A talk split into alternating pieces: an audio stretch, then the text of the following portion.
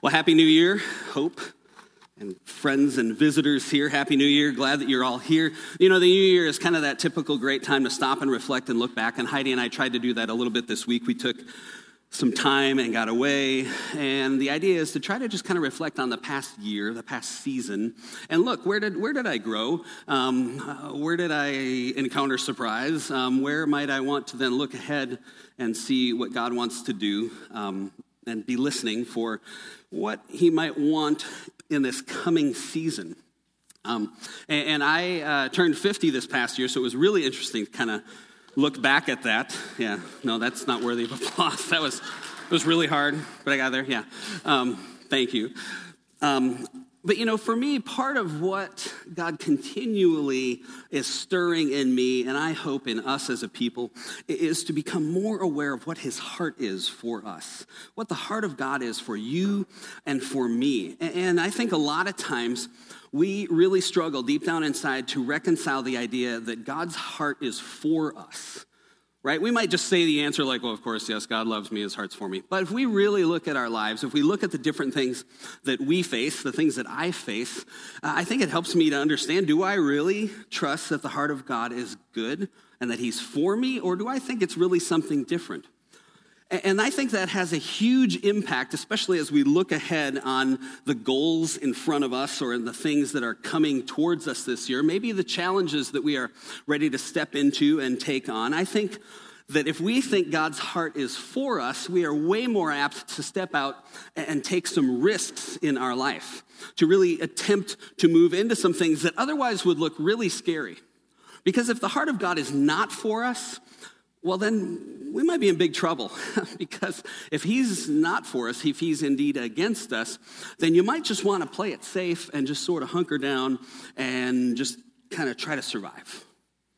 And so that's one of the themes again this year that I um, am really excited to, uh, about looking at because we kind of we think that our theme this year, as Jim and staff and I have been praying, is uh, kind of the overarching theme is following Jesus. For you and I, following Jesus into this year. And so um, I kind of want to get started this morning. Oh, Johnny, would you bring that up for me? Um, by um, everybody grab that little note card that's on your seat or maybe the seat next to you. Just grab that and then grab a pen. There's probably one in the seat pocket in front of you if you don't have one. Grab that there note card. Ooh, thank you, sir. Right up there. Be perfect. Wonderful. Thank you, Johnny. Thank you. Thank you. And so, what I'd like you to do, thanks, bro. Um, if you would uh, take that piece of paper, and on the far left of the paper, see if I have my pen here, I'll do it up here. On the far, oh, you have an extra for me. What a guy. What a guy. Thank you, man. On the far left of your paper, write uh, these numbers.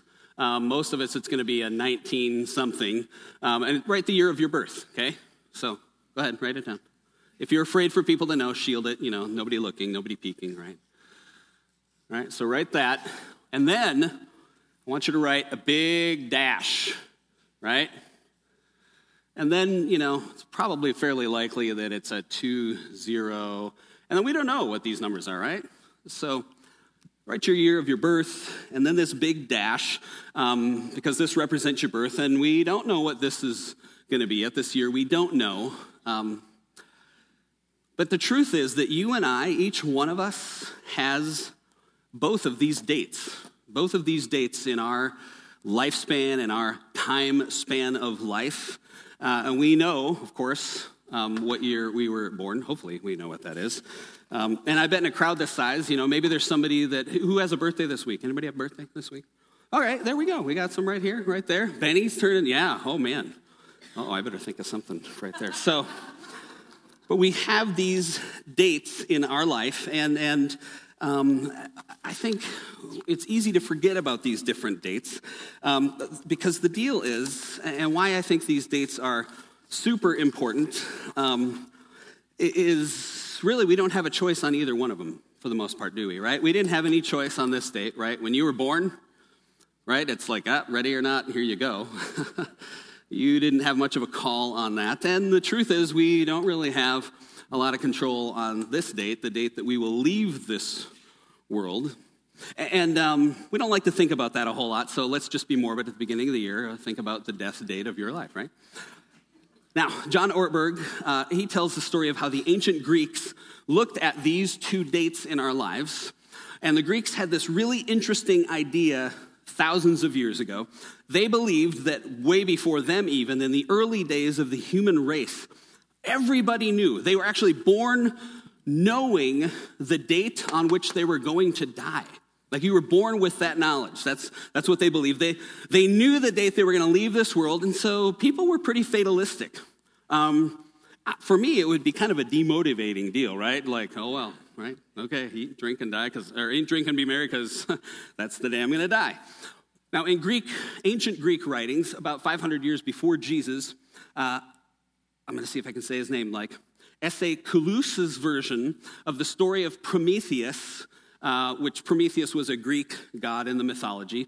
His version of this story, and Prometheus, if you've um, maybe heard some of these mythology stories at some point, uh, Prometheus was the god who um, um, brought fire, right, to the to the human race.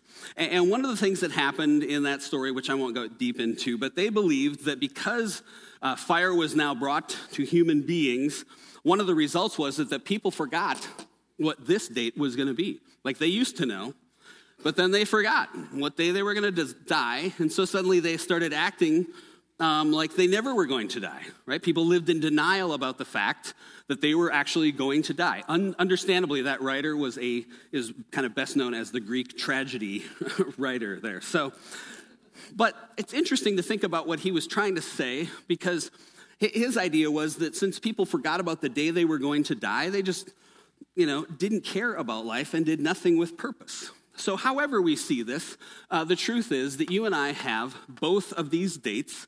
We don't have any control over this one, right? The birth date. We uh, don't have a lot of control over that death date either. It's kind of ready or not. Here we go, right? Um, that's just kind of how it works. But I want you to notice this in the middle here. This thing right here, this dash between, right, your birth and your death, you actually do have a lot of influence and decisions that you get to make about what happens right there. Right there. See, this dash represents your life and mine. And, and, and how your life turns out, uh, what that, what the dash that represents your life is going to look like, is mostly up to you. And and whether the first day of your life to the last day of your life is a blessing on this earth, or the first day of your life to the last day is a curse upon this earth, that's mostly up to you. But however you decide to live your dash, you and I get to cram all of our living and loving and growing and stretching, all of our battles, all of our adventures, all the races we run, all of our friendships into this one little hyphen right in there. Just one little hyphen. And so the question I want us to be thinking about this morning, and especially as the new year begins, is this What are you going to do with your dash? We only get one, right? Nobody gets two. we just get one dash. So, what are you going to do with your dash? Now, Scripture talks a lot about these kinds of things. And um, the truth is that life goes by very quickly. The psalmist in Psalm 90 writes, writes this, and he's talking to God. And this is a very, um, really wonderful, encouraging first part of the psalm. He says, uh, God, you sweep people away. In the sleep of death, they are like new grass in the morning, though it is, though in the morning it springs up new. By evening, it is dry and withered. Sounds like they tried planting winter grass in Phoenix, is what it sounds like. Yeah. So, um, and then this wonderful statement, the next slide. In fact, let's read this next slide together out loud. Teach us to number our days aright, that we may gain a heart of wisdom. What a great prayer. See, the psalmist is saying that life is unspeakably precious and unbelievably short. And the truth is, I think that you and I often forget that. We forget it. And, and I think it's so easy to waste these precious lives that you and I are given. We just waste our, our dash. And, and, and I know for me, sometimes I waste my energy and I waste my life worrying about such stupid things. Like I worry, what do other people think of me? Or, or I waste my life by getting mad at someone and stewing over it. And some of us waste years of our life on resentment and stewing over those kinds of things. Or maybe some of us feel like we're wasting our life because anxiety, anxiety just is gripping us. It feels like it's owning us. And sometimes we're our, most of the time, the anxiety that we have is over stuff that's never going to come true, but we are constantly bound up in what if, what if, what if. See, because all day long, you and I can walk through life with blinders on. We can, we can miss the beauty the goodness that's all around us. And so many times people come to this final date in their life. They come to that, and if they were able to stop and know, oh, this is my day, and look back, they might have to be honest that they have wasted, they have thrown away their one and only life, and they can't even tell you why. I want to invite us to not go down that easy common road. I want us to think about this differently. See, because Jesus came and he invited people to join his kingdom.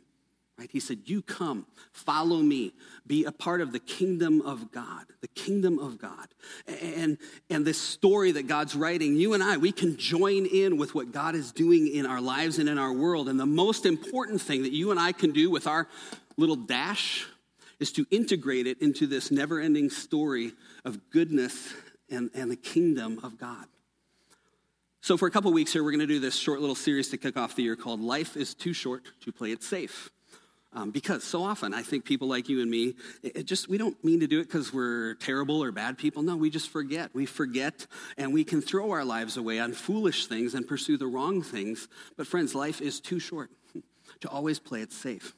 So to get started here, I want to ask a question, and here's the question: um, What do you think the most dangerous object is in your home. And while you're thinking about that, I'm going to tell you about a couple things here. Uh, Larry Laudan, he's a professor of philosophy in the University of Hawaii, and I always think like philo- teaching philosophy in Hawaii, that's got to be a rough gig, right? I hope they're not actually paying him for that uh, gig. Yeah. But he wrote a book about risk, and he describes in one whole chapter, he, he talks to household dangers um, and devotes a whole chapter to it. Here's some of the things you might expect, and there's some stuff that was a surprise. Ready? Here we go. 460,000 people a year injure themselves with kitchen knives. Seems like a lot, but uh, uh that kind of makes sense, right? Um, they need to have Johnny teach them how to cut the right way, right? We learned last night how to not do that. Yep. All right, here's another one. Um, manual and power saws account for about 100,000 injuries every year. And that's probably believable. I actually drilled my finger the other day. Just wonderful little, yeah. So, and that wasn't even a saw, that was just a drill. Anybody else kind of klutzy with tools besides me? Come on, true confession. Yeah, nobody's admitting it. All right, I'm alone on this one. Um, now, some of the things kind of surprised me that he talked about. Um, like, by the way, do any of you have drapes in your home? Anybody have curtains or drapes, right? Okay, uh, just a couple of you. Let's see, you already knew the danger, I'm guessing. All right. Uh, well, every year, 20 people in America are strangled to death by drapery cords. That surprised me a little bit, right? This one was even stranger. Um, this is a quote direct, directly from the book. Laudan writes Annually, some 4,000 of us seriously injure ourselves on pillows. Not making that up. No idea how we injure ourselves. He doesn't say how, right? And I'm like, what?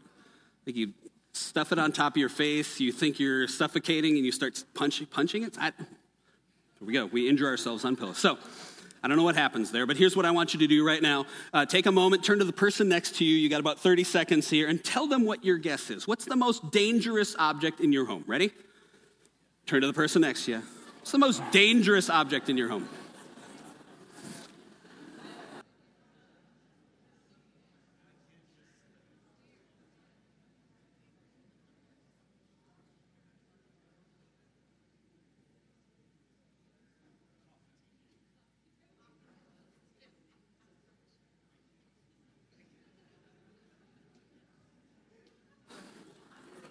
Dun dun dun dun dun dun dun dun dun dun bum ba-dum bum bum bum bum. All right. All right, let's, uh, let's get some responses. Let's start on this side of the room. what What is the most dangerous object? You can tell on the person next to you if they had something creative. Anybody here? Most dangerous object in their home? Yes, sir.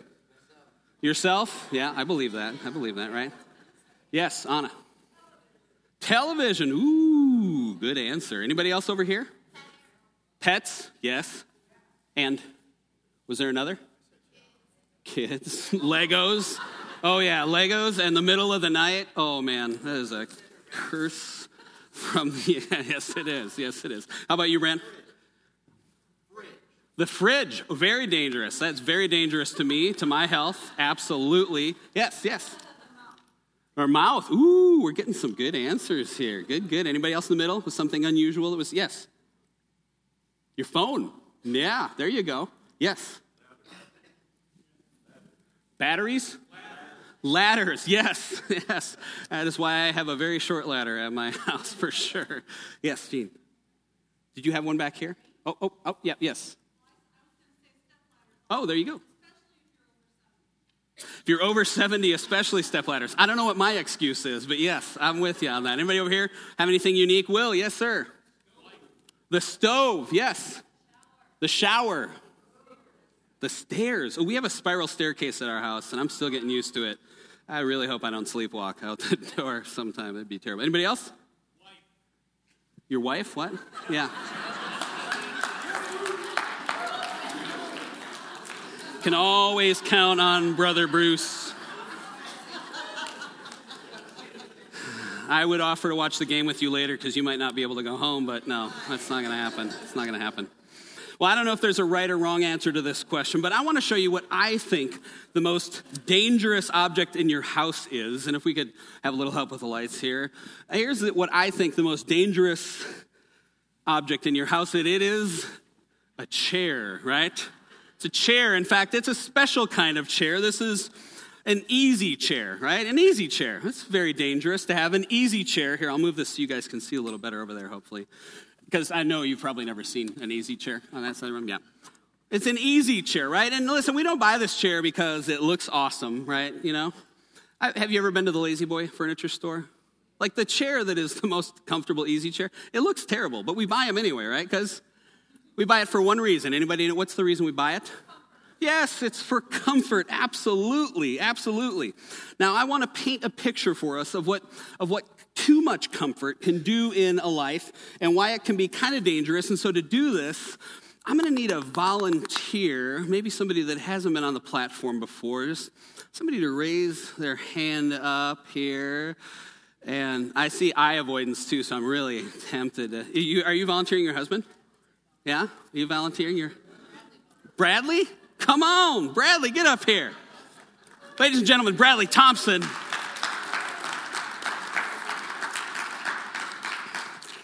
All right. So this is our friend Brad. Everybody welcome Brad. Again, come on, he, he needs more. He needs more love. Brad actually won a spike ball tournament this weekend, so you need some comfort. You need some easy chair action. So go ahead. Um, I want you to sit down here. Uh, Heidi, will you come help me with our with our stuff up here? Because you're like the Vanna White. I love that. Yes, it's wonderful. Um, so we got we got first. You know, we have to have him stand up. Let's get that. Uh, let's get him a robe. Yeah, get that robe out for him. Yeah. First, we're going to get you a robe because that's going to make sitting down. And this is a really pretty robe from our house. It's very comfortable. It's very, very nice. Wait, and oh, here we go.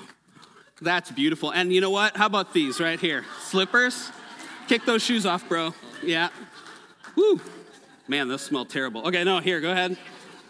Those have probably only been worn a few times. You'll be fine. Um, here we go. So we got some. Now, now go ahead and sit down here. In fact, uh, let's scoot this back a little bit because we're going to have to have him. Now, there's a little lever there. Let's see if you're. Oh, you know how this works. Right on. That's good. That's good. Nicely done. Uh, um, let's see what else we got. Hey, is there any way to dim the lights? Not this light, just dim the lights just a little because we want them to be really, really comfortable here. Um, Heidi, will you get a snack out for them? Now, if you want the best kind of comfort food, what would we be looking for? Twinkies. Come on, people, right on. There's Twinkies for Bradley. There it is. Very nicely done. And I couldn't find any Ovaltine, but can you get out the chocolate milk? I think that would be nice. We'll put it right here. Oh man, I wish I would have thought of this, right? Because if you have a chair, I missed something. If you have a chair like this, what else do you need sitting right next to your hand? Yeah, a remote control. I, how did I miss that? That would have been wonderful. You're, you have to do without the remote, but I'm sure you have an app on your phone that would work just for that right there. So what else? Um, hey, um, is Tony out here? Tony Granger? Oh, we missed him. Well, Rose, I know you're visiting, but uh, you, in addition to be, being a pastor, are a licensed massage or trained massage. So will you come on up, help him feel comfy? Yeah, just little shoulder rub right here. Yeah, get him nice and comfy. That's good. And Kelly, you know what? Let's. Can you? Would you sing him a little song just to really? This will be good. This is really good. Just yeah, go ahead. Just sing. Relax, Bradley. Yes. Oh. Oh, that's so good. That's so good. Very nice.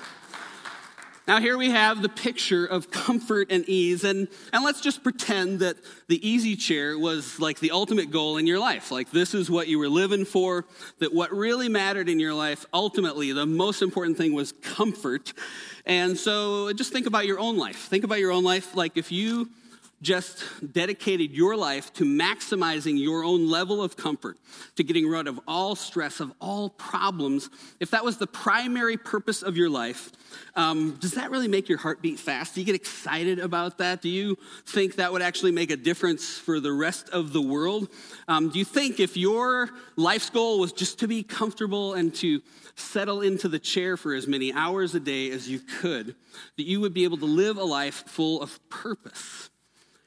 I kind of doubt it. I kind of doubt it because, friends, um, life is too short to play it safe, right? To, to play it safe, to live pursuing just comfort. I mean, I know Bradley here is in wonderful physical condition here, but he doesn't exactly look like he's ready to spring into action, right? He doesn't look like he's ready for an explosion of growth and amazing things in his life if this is all he lived for, if this is all he did. In fact, if he sits up here for the entire sermon, he'll probably be asleep in about five minutes or three minutes. So you got to go, bro. You're out of here. So let's thank Bradley. Thank Rose.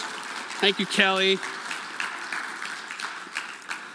Was that, uh, was that fun? Did you enjoy that? Oh, he's stuck. He's pretending to be stuck. That's a good move. That's a, that's a pro move right there. Now, um, you know, we had a brainstorm a little earlier today, and we thought what it would be really cool to do is every week, you know, we just pull an envelope out of the offering, and whoever wins gets to sit on the chair. So um, that probably will get shot down by the elders, though. Is that right? Yeah, Stace is not giving me any answer. All right, okay. So there you go. That's my belief that the, and thank you again. Good sport. That's why I think the easy chair is perhaps the most dangerous item in our homes. And what's dangerous about the chair is not the stuff that we do while we're in the chair. I don't think that's what concerns me as much as thinking about the stuff that we don't do.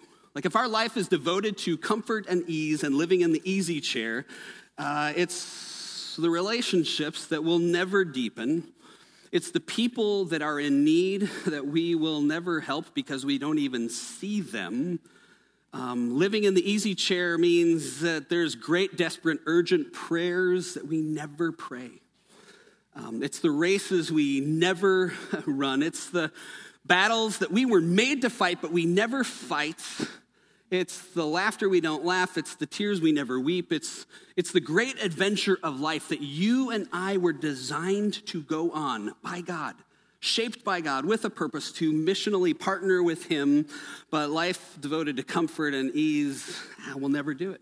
We'll never do it. And I want to tell you, friends, that whoever you are and wherever you are in your walk with God, no matter where you are, you were made for something more than life in the chair. You were made for something more than just a life in the easy chair. You were made to do something more with your life than just arrange it to try to maximize comfort and security and the safety that you and I try really hard to live with.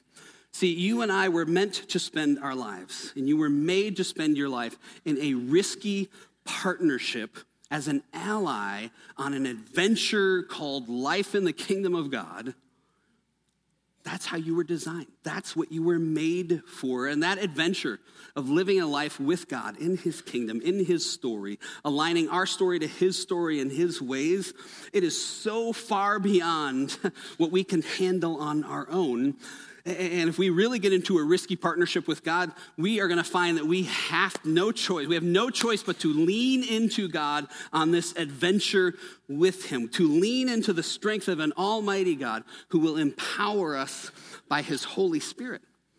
And sometimes I think maybe that's why so much of the church in the western part of our world is uncomfortable with asking God to fill us with the Holy Spirit. Um, part of it, I think, is we don't really live with a lot of risk, and so we don't really think we need to be filled with the Holy Spirit. We don't think we have really any big adventure that we can't do on our own. So truly, this chair represents a life that, that, that would, that chair would be the most dangerous object in our house um, again, not because of what happens when we're in the chair, but what doesn't happen. Now, I'm sure that some of you uh, heard about a study done at Berkeley a few years back. Um, you know what that is on the screen? it's an amoeba, right? really interesting study these scientists did at Berkeley with an amoeba. They took an amoeba and they put it in a perfect environment perfect environment. They had ideal amounts of food, ideal amounts of sunshine, of moisture, of heat and light, all that it needed. This little amoeba had no problems, no demands, no challenges. And anybody want to guess what happened to the amoeba? Yes, right. It died. See, scientists found this strange thing for living creatures. They found that demand and challenge and change are absolutely essential to thriving and growth and life. They discovered that it's in the process of changing and of meeting demands and challenges that we grow, that we actually feel most fully alive, and that too much comfort um, is a lethal thing, even for an amoeba uh, much less a child of God or a person created in the image of God like you and me. Now, I want to clarify really quick something. Um, when I say that life is too short to play it safe, and I encourage us to live a, ri- a life of risky faith, it's real important you understand what I am talking about here. Um, I'm not talking about going out and doing something stupid or impulsive, right? This is not like going over Niagara Falls in a barrel or jumping out of a plane without a parachute, right? Um, I think that's my dad on the back of there. Yeah. Um, that's where dad wants to be. Yeah. It's not about investing in terrible stock options. Uh, that's not what I'm talking about, right? Living a life of risky faith. Uh, it, also, it doesn't mean that. Just do something, anything, do something dumb. It, does, it doesn't mean that. It also doesn't mean, okay, listen, you need to be uh, exhausted all the time. Uh, this is not a call to exhaustion. This doesn't mean that you should never rest. No, living a life of risky faith, trusting God, is about making your ordinary life an adventuresome partnership with God. It simply means this it means you and I waking up in the morning and asking this question God, what do you have for me to do today? I'll do it. What if you start your day every day this week? God, what do you have for me to do today, I'll do it. Now, typically I'm into the scripture way sooner than this, which is why this is a two or three part message, because we're going to look a lot more at scripture today and in next week as well. But in the Bible, there's a very common kind of story. And these stories are encounters between God and human beings. It's so frequent that the Bible uh, actually gives, uh, that, Bible scholars have actually given a name to these kinds of stories. Bible scholars speak of these kinds of stories in the Bible as call narratives, right? Call narratives because they're narrative stories of God summoning, calling a person, and then giving them an assignment, giving them a task. And these call stories, these call narratives, appear both in the Old Testament and in the New Testament. There are dozens of episodes of them. And I just want to briefly touch on a couple of these stories in the rest of our time together. And we'll pick this up again uh, next week. But I want to just wonder about what these stories mean for you and for me, because I believe that God still calls people to partner with Him in doing the work that He intends to do in our world. See, that's what we were made for. We talk a lot about that here, being partners with God in His story, in His kingdom. So, the first part of a call narrative, uh, it's always this it's always this initial call, right? The initial call in these stories. It always works these way in all these stories. God begins by asking someone to do something. Right? God shows up, he asks someone to do something. And I want to ask you another question here at this point. Um, those of you who know much about the Bible at all, when in the Bible, where's there a story, is there a story where God interrupts somebody's life and asks them to do, you know, like an easy job? Like God shows up and says, hey, I got this assignment for you, and it's pretty quick, and there's not much demand attached to it, so here we go. Anybody guess how many? Yeah, never. Right? God never shows up that way, right? Never. It never happens. God never gives anyone an easy job. Never. He never gives us an easy job. I mean, if it was easy, then we could just do it on our own, right? I can do that. Fine, I can do it, right? There would be no need for you or I to continuously be filled with the Holy Spirit. There's no need for you or I to lean into the wisdom and strength of God, right? We get one of those easy, easy jobs. We'd be like, oh, right, there's an easy one here. Hey, God, whew, that's, that's cool. You can count on me. You can just sit back and watch. I'll do this one on my own, right? Well, that doesn't happen. That doesn't happen in Scripture. It doesn't happen for you or I as well. See, God calls people to many different things. Comfort, however, ease is not one of them. That's not how it works. There's a whole chapter in the Bible, the 11th chapter of the letter to the Hebrews and the New Testament, that summarizes the life of one person after another, where God interrupts them, gives them something really hard to do and things like this. Um, uh, we could read these stories this week if you want. These are great stories to read. But God comes to, for instance, He comes to Noah, right? He says, Hey, Noah, I got a job for you. Uh, I want you to build an ark, and in the face of ridicule, uh, I want you to restart the human race here on earth. Like, can you imagine that one out of the blue? Like, whoa, whoa, whoa, whoa, whoa. Thanks, thanks a ton, God, right? Um, later in Genesis, God comes to Abraham, says, Abraham, I want you to leave everything that's familiar to you. I want you to go to this country you've never seen, a place you don't have any relatives. Uh, and by the way, just get going. Like, pack it up, hop on the camels, and get going. And I'll tell you you're there when you get there. no map. I just, you just get going. I'll tell you you're there when you get there, right? And then more about Abraham, right? When he's 99, just think about this. Kids, that's older than me. 99. God says to Abraham, I want you to have a son. I want you to start a family. Like, holy smokes, what in the world? What kind of story is God telling where these incredible things are what he calls us to? Uh, flip ahead further to the end of Genesis with Joseph. God comes to Joseph, and essentially he says to Joseph in the story of Joseph in Genesis, I want you to be faithful to me, Joseph, even when your brothers have betrayed you and you're in prison and you're a slave. Wow. What a call. How about God's call to Moses, right? Uh, Moses, uh, what I want you to do here, the burning bush, where I'm making a call to you, I want you to be faithful to me um, and what I want you to do is leave this life that's very comfortable, right? You're shepherding. Uh, what I want you to do is leave that life. I want you to go back to Egypt where you're wanted for murder. oh, oh, and I want you to defy, to defy the Pharaoh and set my people free.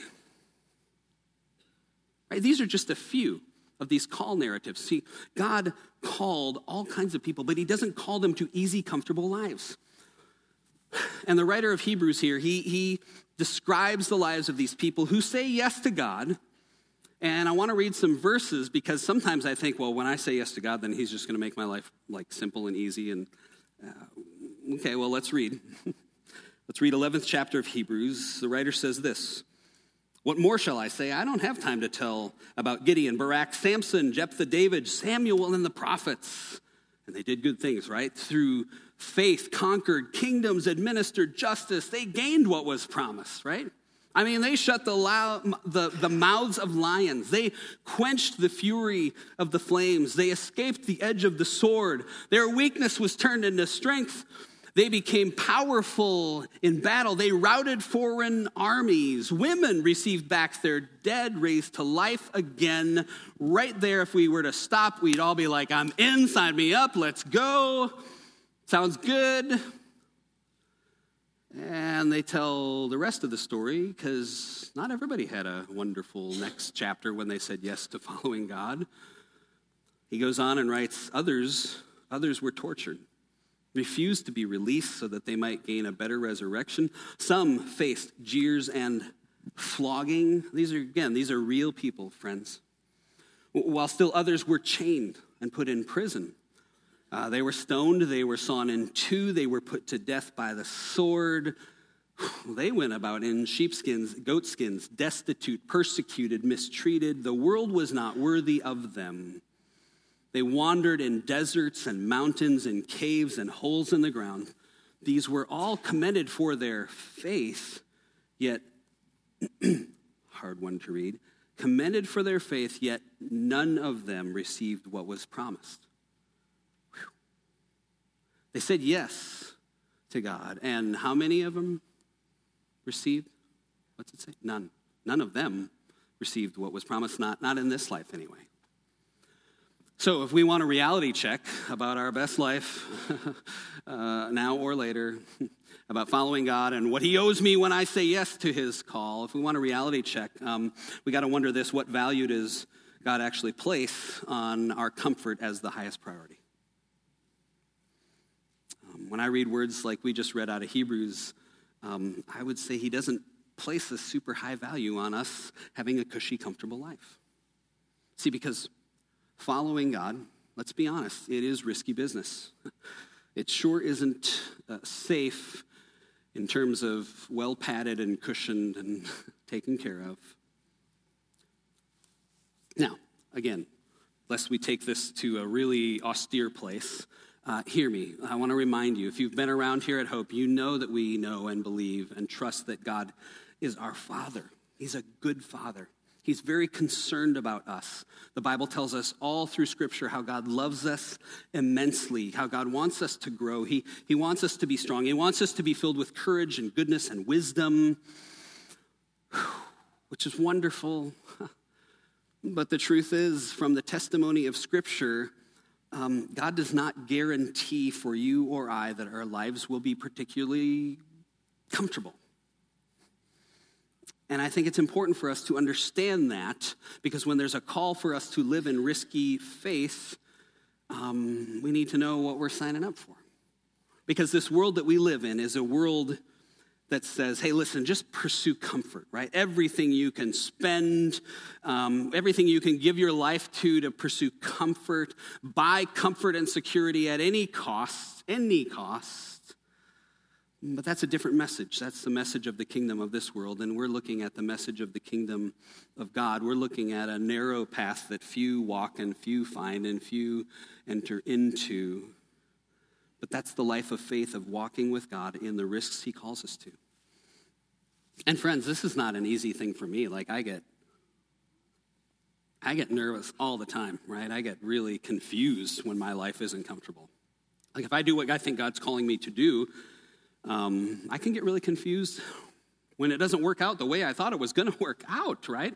Sometimes people, some of us, we, we, we think about God like, hey, listen, I followed God. I said yes to him. I said yes to what he called me to do. And then what? He didn't make my life comfortable? Like he didn't give me all the things that I think I need and want to make my life safe and secure and well off? Like, come on, right? I walked with God, I followed God, and what happened? I my marriage fell apart. I walked with God, I, I trusted God, and someone in my family died, or I got sick, or what's the deal, God? And we can feel betrayed by God. But hear me, listen. God never promises that stuff. He doesn't. It looks to me like the things that the God of the Bible calls people to often might be very difficult. So we'll pick this up next week, but that's the first thing that happens in these stories, these call narratives, right? God calls. Then there's the next thing that we'll pick up next week is so there's the call, then there's the response, because in every story, God interrupts somebody's life, He calls them to do something, and then there's a response, and the response is fairly typical as well. Uh, and we'll pick up next week on that part of the, the larger story. But as we close, Tony and the team, will you guys come? So we close with a song of worship. I do want to say this to, to you, and I'm saying this to me.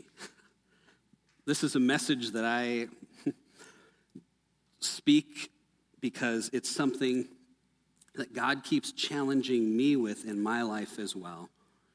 Um, so we're in this together, friends. But, but friends, I want to say this.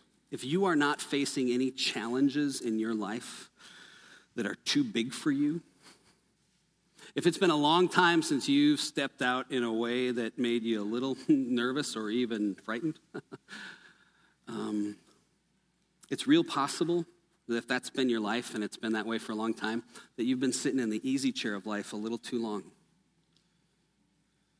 Let me uh, allow me here. I'm going to quote John Ortberg as we close. He says this He says, I've never known anybody who had a deep, risky, bold faith in God that led an easy, comfortable, challenge avoiding life. Never. Because the easy chair does not build a faith that's worth having. It doesn't lead you into a life that's worth living.